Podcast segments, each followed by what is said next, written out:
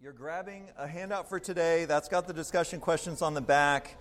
Uh, great. Today, as I mentioned, today we are beginning a new four week sermon mini series. Now, we spent 34 weeks in Hebrews. We're only going to spend four weeks on this, this topical series, but it's a really important series. We, we used to do commitment classes. Before that, we called them membership classes. We had done those up until the beginning of last year, right before COVID started. And um, we wanted to do that, but universally for all our people and for new people, visitors, but regular attenders, people who have already gone through a membership process. And so we decided why not just turn this into a four week mini series? So that's what we're starting today. And uh, we're going to be looking at the purpose and the importance of the church. Now, over the next three weeks, today and, and, and the next two Sundays that are coming up, we're going to answer some really important questions related to the church. What is the church, for instance? We're going to talk about that today. How should the church look, and what should the church be doing? What, what is doing church supposed to look like? And then on that fourth week, uh, the, the, uh, I believe that's the 10th of October, we're going to look at the purpose and importance of church membership in particular. Uh, and that'll be a good one. And that'll be the fourth week. And that'll round out our series. So, our ultimate goal, you need to hear this in this four week sermon mini series. Our ultimate goal is to better be the church that Christ desires. Better be the church that Christ desires. And each week we'll look at the sermon topics more closely in our discussion groups. That's why it's so important that if, if you're not in a discussion group, we would love for you to be, even if you're just visiting. Uh, join a discussion group. We've got three that meet immediately after the services at various places. And then we've got two virtual groups on Wednesday nights and Thursday nights over Zoom. I'm hosting the one on Thursday night, so if you're not already in a group, just join me on Thursday nights and I'll get the information out to you, okay? But that's where we're going to be kind of chewing on and wrestling with some of the stuff we talk about in sermons. Um, one of my uh, uh, the word ecclesiology is a fancy, kind of highfalutin word for the study of the church. Uh, ecclesiology. Uh, when I was in seminary, one of my professors in seminary wrote a book on ecclesiology. It was called From the Ground Up. And his name was Dr. Scott Horrell. He was a fantastic professor. But I love in his book, From the Ground Up, which is kind of laying a foundation for the 21st century church, going back to Scripture, which is what we're going to be doing he writes this, and it pretty much sums up the whole reason for this current sermon series. He writes, Somewhere along the line, we have lost our ecclesiological map. That is the, the study and understanding of the church as found in Scripture. So he says, somewhere along the line, we've lost our ecclesiological map, and for that reason, a lot of churches are in trouble as we enter the 21st century. He wrote this in 2003. Our challenge in the coming decades is not necessarily to grow bigger or even to maintain what we have. How counterintuitive is that? Although these may be worthy objectives, rather, and this is his point, our challenge is to better be the church that Christ desires. And again, that pretty much sums up what we're doing. And if you doubt, if you're like, oh, I don't know what he's talking about, we haven't lost our ecclesiological map. Just consider how we speak about the church think about how you in like i'm not talking like theoretically how you would speak about the church in like theological terms and biblical uh, examples. I'm talking about how do we practically every day talk about the church? What do our kids think of when they hear the word church? What immediately pops into our kids heads when they hear the word church? And i want to show you what i'm talking about. I've got a short little video. It's kind of fun. Uh, so enjoy this video. It's less than two minutes long but i think it, it illustrates my point. Hunter can we play that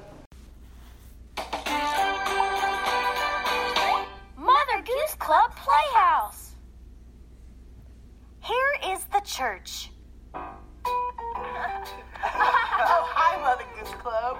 We're just making a list of all the games you can play with your hands. You can play tag. You can make shadow puppets. And you can also tell whole stories. Really? Yeah, really. Watch this. Here is the church here is the steeple open the doors and see all the people. Wow, that's so fun. Let me try. Here's the church. Yeah. Here's the steeple. Open the doors and see all the people. Yeah, you got it. How about we all try it together? Sure. Here's, the, church. Here's the steeple. Open the doors and see all the people. Wow, you guys earned that really fast. Great job. Well, let's play something else now. Okay. You're it. Oh, bye. Mother Goose Club Playhouse. Uh, okay, kids, this one's for y'all. What is the church? Hannah, what is the church according to the Mother Goose Club? Mother Goose Playhouse? It's, it's the thing with the steeple on it, apparently. Okay? Right. That's exactly the point I wanted you to take away from that.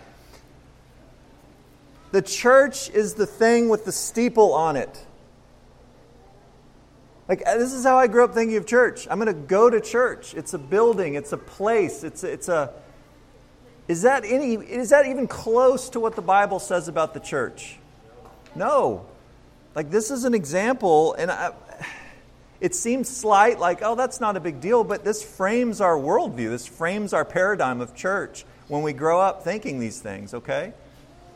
we've lost our ecclesiological map, and that's just a good example of it. If we think of church, maybe it's not a building, if we think of it as a steepled building, you know, with, with a white steeple and columns or whatever the tradition was we grew up in, if we think of church as a business, if we think of it as a service, a Sunday morning service or a program, if we think of church as a marketplace of spiritual goods and services, and I don't think we would readily admit that, but that can be operating under the surface, then we have lost our ecclesiological map and we're in trouble whether or not we realize it. But here's the beautiful thing we can always turn back to the simplicity of God's Word for a refresher course in Church 101. And by God's grace, that is exactly what we're going to do over these next four weeks. Hopefully, regain our ecclesiological map. Uh, as my professor, Dr. L, put it, our challenge is to better be the church that Christ desires. And in order to meet that challenge, we're going to have to begin with a really basic question. We're going to have to begin with a question what is church? And today we're going to look at the nature of the church. We're going to answer that question by looking at it from three different lenses. We're going to look at it in terms of definitions, scriptural definitions descriptions and depictions. And there's some overlap here, but it's going to give us a couple different vantage points on the church and how it's described to us in Scripture. So, first, how can we define church biblically? How can we define it? How can we capture it in a, in a word, a verbal formula? When we see that word church in the New Testament, it is a translation of the Greek term, because the New Testament is written in Koine Greek originally. Church translates the term uh, ecclesia. And ecclesia literally means those called out, but it, it means an assembly of some kind. And even in the pages of Scripture, it can refer to a social or a political assembly, an unruly mob, or a well organized political assembly in a, in a town. But in the pages of the New Testament, it most overwhelmingly it refers to the Christian church. And when referring to the church, ecclesia can have one of four different nuanced meanings. And this will come up on your screen, I think. It can, one, it can be an actual gathering of Christians, what we would call a church service, maybe, okay, or a prayer meeting or something. That can be ecclesia. And we see that in 1 Corinthians 11. Paul writes, For in the first place, when you come together as a church, I hear that divisions exist among you. So he's talking about them actually coming together in an actual assembly of Christians, okay? The second nuanced meaning, a local congregation, or, or, what we might call a local church. And we see this in Acts chapter 11. We see it all over the place, but in Acts chapter 11, uh, uh, Luke writes The news about them reached the ears of the church at Jerusalem. The church is at or in a location, a city. The church at Jerusalem, and they sent Barnabas off to Antioch, where they would eventually plant another local congregation there. The third one, a group of Christians in a city or region. Now, this is interesting. And we're going to talk about this a little bit, but um, Acts chapter 9, just a little bit before that last quote, it says, So the church, and mind you, this is singular. So the church throughout all Judea and Galilee and Samaria enjoyed peace, being built up and going on in the fear of the Lord and in the comfort of the Holy Spirit. It continued to increase. You see how it can now be a regional church, part of a, a, larger geographic area. And then finally, what we would call the universal church or the body of Christ. All the Christians, both living and deceased, that are part of this, this body of Christ in heaven and on the earth. And, and it's a, uh, not just a global reality, but a universal reality in that sense. Colossians 1.18, talking about Christ, it says, He is also head of the body, of the church, and He is the beginning, the firstborn from the dead, so that He Himself will come to have first place in everything. So again, the body is the church. The church is the body of Christ. So in the New Testament, though, even though you can have these four kind of nuanced uh, meanings of ecclesia, that word most often, I mean, overwhelmingly, it refers to a local community of Christians, what we would call a local congregation, whether or not they're actually in meeting or not. But, but that's what it overwhelmingly refers to. So then, what is church? That's our question. Well, a biblical definition of ecclesia, that word that gets used, that we translate as church, might simply be a community of Christians existing at a local, regional, global, or even universal level. But it's a community of Christians. Um, so think about that popular children's song that we just saw. And again, I grew up with that too. You know, here's the church, and, and here's the steeple, open the doors, and here's all the people. Think about that. Let's do it a little bit differently. And I want you guys to follow my lead. This is going to be participatory. So, kids, everyone, you're going to do this with me, okay? I want you to go ahead and interlock your fingers. All right? And I want you to put your thumbs next to each other. I think those are the doors or the columns or something. All right? Uh, now we've put, put the steeple up. Sorry, forgot the steeple. You got to have the steeple. All right, now what do we have? We've got a bunch of steepled buildings. All right? So everyone look around at all the steepled buildings. Okay, this is obviously we're in the Bible Belt. Okay? A lot of steepled buildings. Uh, now, Where's the church?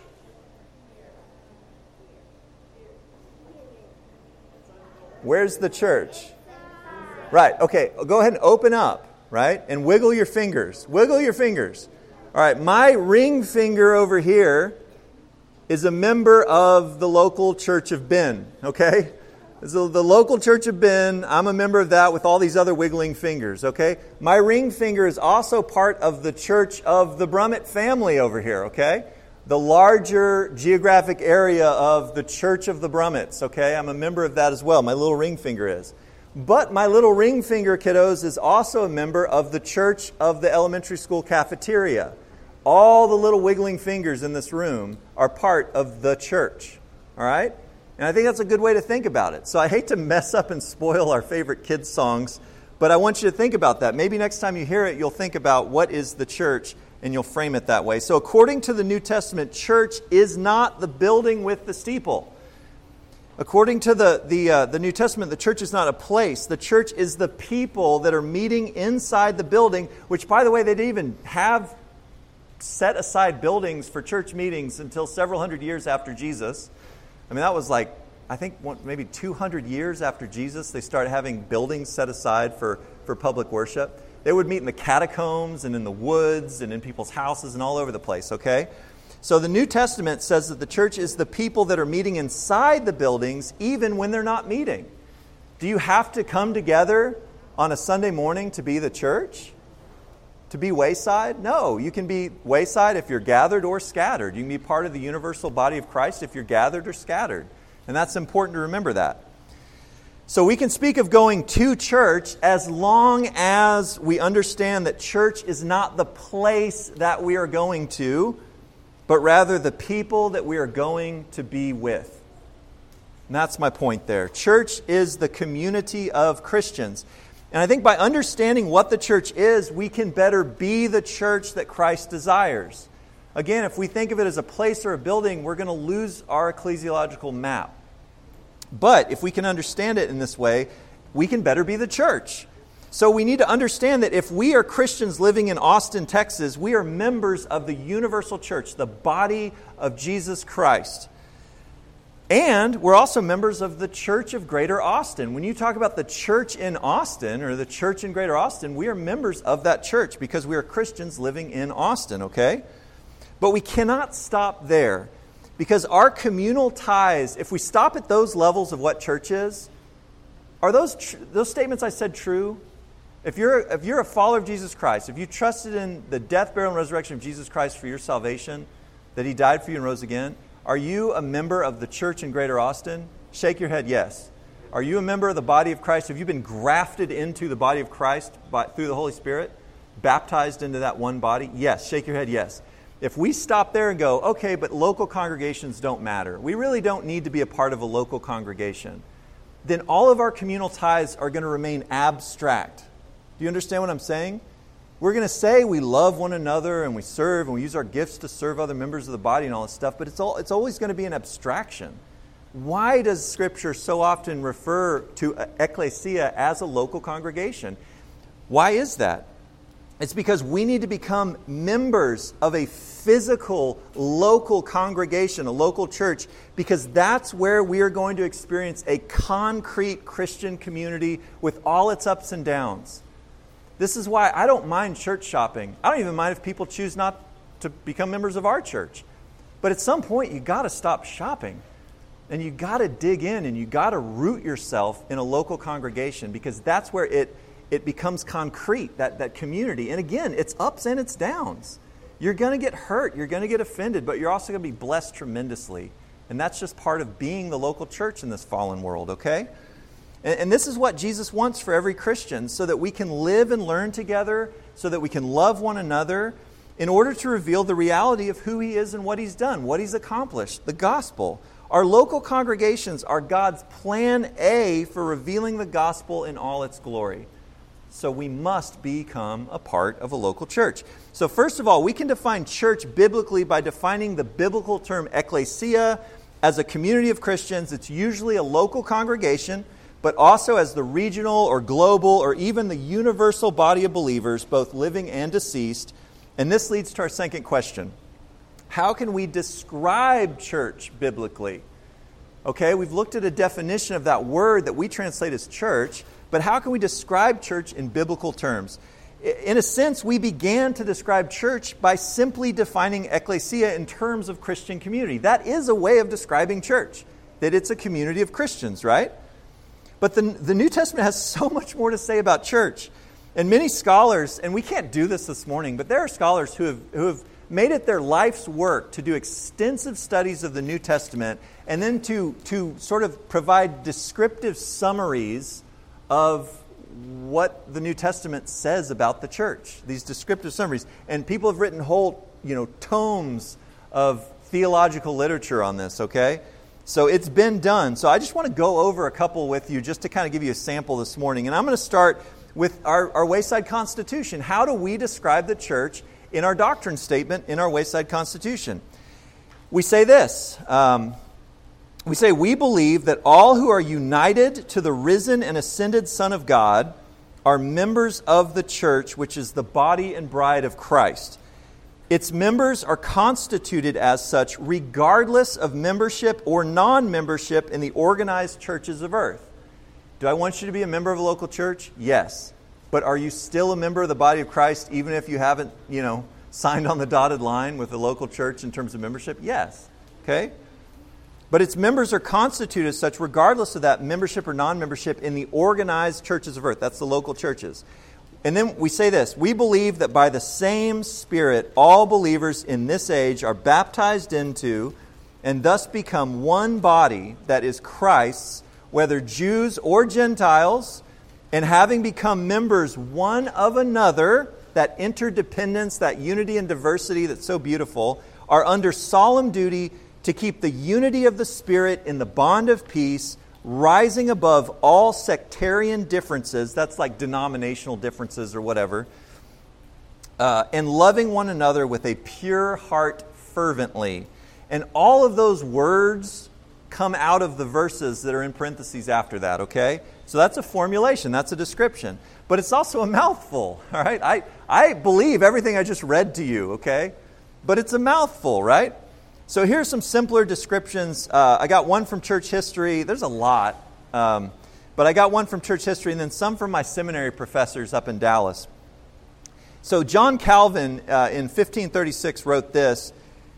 He said, he's one of the reformers, uh, he said, uh, Wherever we see the Word of God purely preached and heard, and the sacraments, uh, that's baptism and the Eucharist or the Lord's Supper, uh, whenever we see uh, the, the Word of God purely preached and heard, and the sacraments administered according to Christ's institution, there it is not to be doubted a church of God exists. So that's a pretty straightforward description of a church, okay?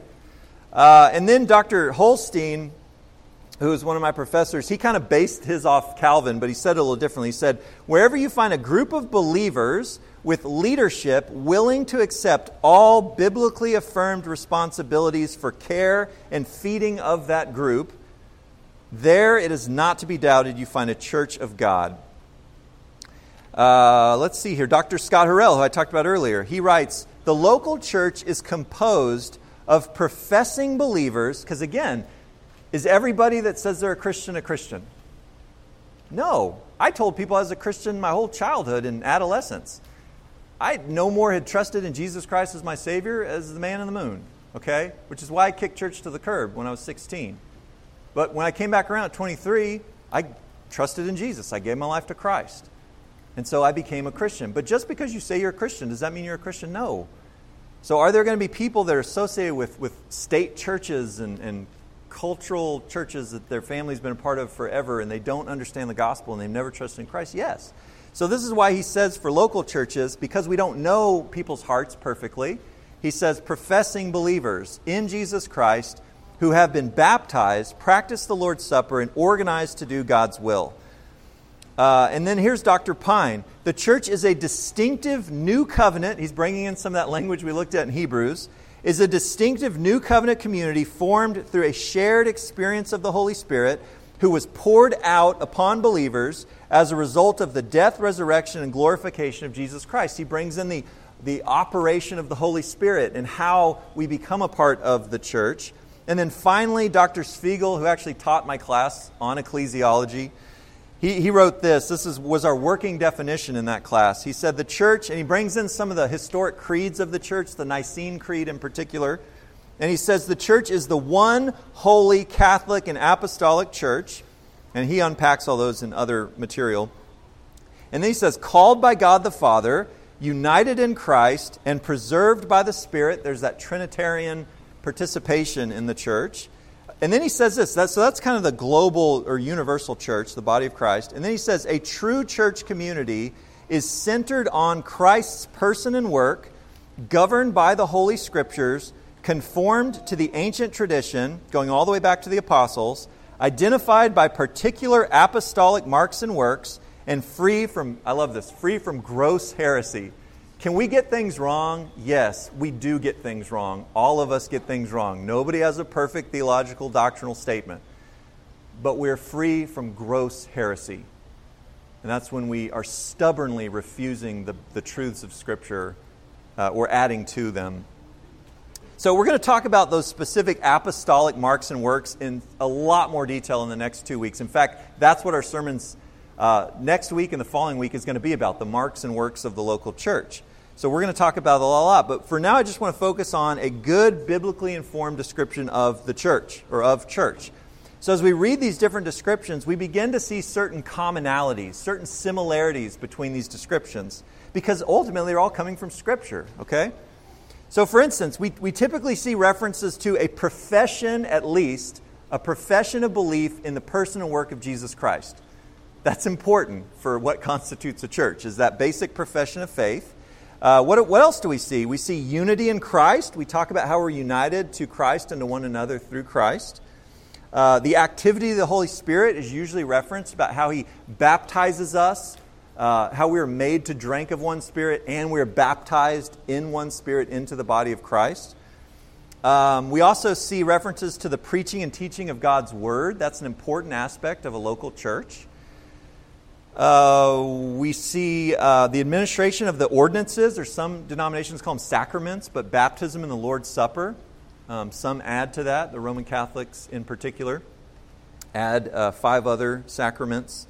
Um, but we, we nevertheless see communion or the Lord's Supper and baptism, and then some level of local organization to accomplish God's will. There is some, and it's there are polls. Okay, there's some people that like they completely eschew any sort of order or organization, and they and that gets almost ridiculous. That's it gets so unorganized, I guess you'd say, that it's not even really a local church. But then there's people that are hyper, hyper, hyper organized, and that almost gets oppressive at some point. So there is some level of organization to accomplish God's will, all right? So we can define ecclesia as a community of Christians, but the New Testament adds nuances to that definition by describing certain features that are held in common by all true churches and also certain realities that apply to the church, the body of Christ. And I, I like the simplicity of, of Dr. Horrell's description that we looked at earlier. He says the local church is composed of professing believers in Jesus Christ who have been baptized, practiced the Lord's Supper, and organized to do God's will. And every single word in there is loaded with more nuance from the New Testament. But Dr. Horrell, he included this description in that book I referenced. It's called From the Ground Up New Testament Foundations for the 21st Century Church. Uh, and and I, I, when I read that book, I was, I was actually in one of his classes when I read it, but it absolutely grabbed me from the opening pages. I was hooked from the preface. If you don't read prefaces, you should. His preface was amazing and it hooked me because in that preface, just within the first couple paragraphs of his book, he posed this question. And listen to this. He says, How did our Lord design the church? The Bible, he writes, speaks of a spiritual unity of all who have been regenerated, that is, born again through the Holy Spirit, through faith in Christ. It calls this reality the body of Christ. So now we're talking about the universal church that we become a part of when we trust in Jesus. And he goes on to say the particular expressions of the universal church are found especially in local churches. And I love this with all their humanness fragility, and cultural conditions. And he says the implications of such simple New Testament teachings are remarkably liberating. I love how he says that. The implications of such simple New Testament teachings are remarkably liberating. Guys, when we stop to consider just how incredibly simple the New Testament teachings about the church are, in terms of what it actually prescribes for us to do and how to act and, and how to formulate things, there's really not a lot there. Church governance, for instance, there, there are basic principles of, of church governance, but how it gets expressed in different cultures throughout the last 2,000 years, guys, that's why not only the gospel can be contextualized to every culture that's ever existed in human civilization, but local churches can spring up in any cultural situation throughout all of human history, throughout the last 2,000 years. Because why? Because Scripture is very simple in what it prescribes for the local church in terms of its organization and forms and functions. And I think that is liberating. The New Testament descriptions of the church help us better be the church that Christ desires us to be in this generation that we live in and in this cultural moment that we're a part of. But we have to go back to the simplicity of the foundation that Scripture puts forward for the local church. And this means that as a church family, I want, I want to apply this because I don't want this just to be a theology sermon, okay? This means that as a local church congregation, as a church family here at Wayside Communities Church, we can prayerfully together assess how we are being the church. You know that's not off limits? Can I just help you feel liberated by this? Our limits are set forward in Scripture. And, and the elder team at our church, myself and these four other biblically qualified men, part of our job is to make sure we don't go beyond those scriptural parameters.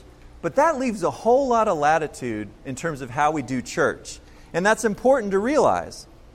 Scripture gives us the freedom to contextualize the gospel and to contextualize gospel ministry in Greater Austin. Is Greater Austin the same as Al Ain in the United Arab Emirates? No, it's not. And we could go through all the different countries and all the different cultures, okay? And, and we would have to contextualize the gospel and gospel ministry.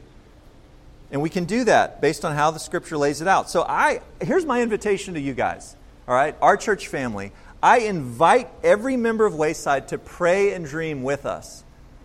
Pray and dream with us about how we can better be the church that Christ desires if we've always done something a certain way, if the carpet's always been red, if we've always had pews, if we've always been in a building with a steeple on it, guess what? That stuff's not etched in stone. We don't have to always have red carpet. All right? Churches split, denominations split over the color of carpets. This is ridiculous, okay? And you know it's true if you've been a part of some of these conversations, all right? But we need to do this in a respectful way. I'm not saying we just go in and punch each other in the face with our opinions and viewpoints. There's a way, a Christ like way to do that. But the point is that if we've always done something a certain way, we can change it as long as we're not violating biblical prescriptions for the church.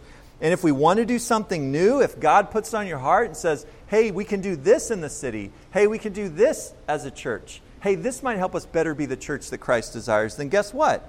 We have the freedom to do it. As long as we don't go beyond those scriptural parameters that are set forward. And I find that incredibly liberating, and I hope you do as well. Okay? So, we can define ecclesia as a community of Christians, and we can better understand what our community entails by looking at biblical descriptions of the church. Thirdly, we can get an even better understanding by looking at scriptural depictions of the church. And I chose that word carefully depictions of the church, images, symbols that Scripture puts forward to help us better understand what is the church. So, what symbolic images are used by Scripture to help us better understand the nature of the church? Just think of some. They'll pop into your head if you've been around the church at all. We've already talked about some today. There's a whole bunch, but we're going to consider three of the, the main ones, I would say. Th- three of the ones we see most often in the New Testament. That is a household of God or the family of God. Uh, we're going to talk about that. We're going to talk about the body of Christ. That's a depiction of the church. And then we're going to talk about the temple of the Holy Spirit or the temple indwelled by the Holy Spirit. So, first, the church is the household of God. If you consider all of the family oriented language in the New Testament, every time you see um, brother or sister in Christ, or brethren, or like a mother, like a father, all of that family, uh, our Heavenly Father, that we pray to our Heavenly Father, all of that, uh, even in Hebrews, Jesus talks about bringing many sons to glory and my brethren who I will uh, uh, speak of in the congregation. We looked at that at the beginning of Hebrews. All of that family language orients around this depiction of the church as the household or family of God. And it is the most pervasive depiction of the church in Scripture. Um, so look at what Paul writes in 1 Timothy, two different places in 1 Timothy 3 and 1 Timothy 5. 1 Timothy 3 says, But in case I am delayed, I write so that you will know how one ought to conduct himself in the household of God, which is the church of the living God, the pillar and support of the truth. And then later on in, in chapter 5, he says, Do not sharply rebuke an older man, but rather appeal to him as a father to the younger men as brothers, the older women as mothers, and the younger women as sisters. And then he adds, in all purity. The church is also the body of Christ, who is the head of the church. We, we see both of those metaphors being used. And we already touched on this earlier, but, but this depiction of the church is so rich with significance, we could do an entire sermon series just on the body of Christ and that imagery. For one thing, the image of a body reinforces the fact that we are united to Christ through faith in Him, but also we're united to one another in Christ. It's what we're going to celebrate, uh, part of what we're going to celebrate at communion later. So the body, that we're members one of another, this interdependence, this organic connection that we have, spiritually organic connection that we have as members one of another. And all that comes out of this body language. Um, listen to Paul in Romans 12. He says, For just as we have many members in one body, and all the members do not have the same function, so we who are many are one body in Christ, and individually members one of another. Let the weight of that reality sit on you. That as a fellow Christian, I am a member of you, and you are a member of me. That there's a unity and diversity in the church through faith in Jesus Christ, through being united to Christ by faith. That's beautiful. And then the church is also depicted as a temple indwelled by the Holy Spirit. 1 Corinthians 3, Paul writes, Do you not know that you are a temple of God and that the Spirit of God dwells in you? Think about Think about the cultural context of these Jewish believers, but also some Gentile believers. But think like the audience in the, in the letter to the Hebrews. all this rich, you know, uh, 1,500 years of the tabernacle and later the temple. And now Paul's writing that you, the church, are the, are the temple, that you are indwelled by God's Spirit. In the same way the Shekinah glory came into the Holy of Holies in the physical temple, He has come into our hearts, both individually and corporately, and we are the temple of God. That's amazing. And he says, If any man destroys the temple of God, God will destroy him, for the temple of God is holy, and that is what you are. And as I mentioned, there are other scriptural depictions. There's the bride and the bridegroom, there's the flock and the good shepherd, the priesthood of believers and the great high priest, the living stones of a building built upon the cornerstone and the foundation of the apostles and prophets, the branches of the vine, the new humanity and the last Adam, on and on. Uh, I wish we could talk about all of them today, but all of these biblical depictions of the church complement, they don't contradict each other, they complement each other, and they weave this incredible tapestry that is the church, that shows us what the nature of the church is. It helps us answer the question what is the church? And it also helps us to better be the church that Christ desires. Uh, you've heard a picture's worth a thousand words. Napoleon actually said something similar. Um, Napoleon Bonaparte supposedly said, A good sketch is better than a long speech. I love that. Kind of makes me feel a little guilty for my sermon some days, but, but I think that's true. A good sketch is better than a long speech. When it comes to biblical depictions of the church, this is true. What do I mean? Eh, that the images of a household, a body, a temple, they have a way of conveying so much more meaning and significance than pages upon pages in some theological tome, pages upon pages of explanation. They convey so much more than that. And I think the best thing that we can do to apply biblical depictions of the church is just to simply spend time looking at them. Saturate your heart and mind with the truth and the significance of these biblical depictions. Prayerfully consider their meaning so that they will shape our understanding of God and ourselves. So that the first thing that pops in our head isn't a church with a steeple on it, it's the body of Christ, it's the temple of the Holy Spirit, it's the people of God, the household of God. And as that shapes our understanding of God and ourselves, and it's also going to shape our understanding of what it means to be members of the church. And this is exactly what we're going to do in our discussion groups this week. So I hope you're in a discussion group. Like I said, three of them are meeting right after the service. If you're not in one, you can join me on Thursday nights on Zoom. We're going to look at all these, these depictions of the church, and we're going to look at what the significance of those are, and it's going to be great. And I'm just going to close with the concluding words of Dr. Horrell's book uh, from the ground up. He writes this. He says, No one can foretell what the 21st century will bring to Western Christianity. A lot can happen in a little bit of time. We've seen that in the 20th century, right? But he says, No one can foretell what the 21st century will bring to Western Christianity. Our, our affluence and freedom may continue to give us enormous opportunities to employ our resources well for the kingdom of God, or perhaps not. Perhaps those resources and that affluence and those freedoms will begin to diminish in our culture. He says this, though. He says, But our challenge is not so much to prognosticate the future, to, to debate what the future is going to hold.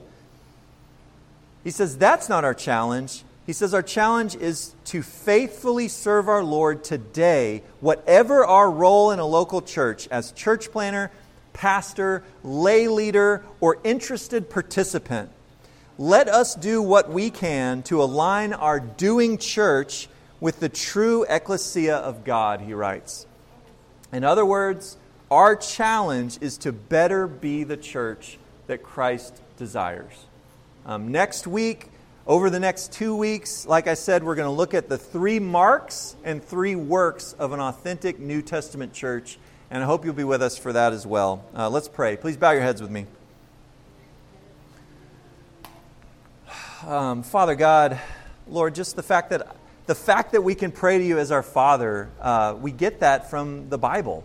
Um, we get it from how Jesus taught us to pray. We get it from the biblical depiction of the church as your household, as your family. And Lord, every time we pray to you as our Heavenly Father, it reminds us not just of our relationship with you, how much you love us, God, how you want us to draw near to your throne of grace through the person and work of Jesus Christ, through our faith in Christ, but also reminds us of what our relationship is with one another.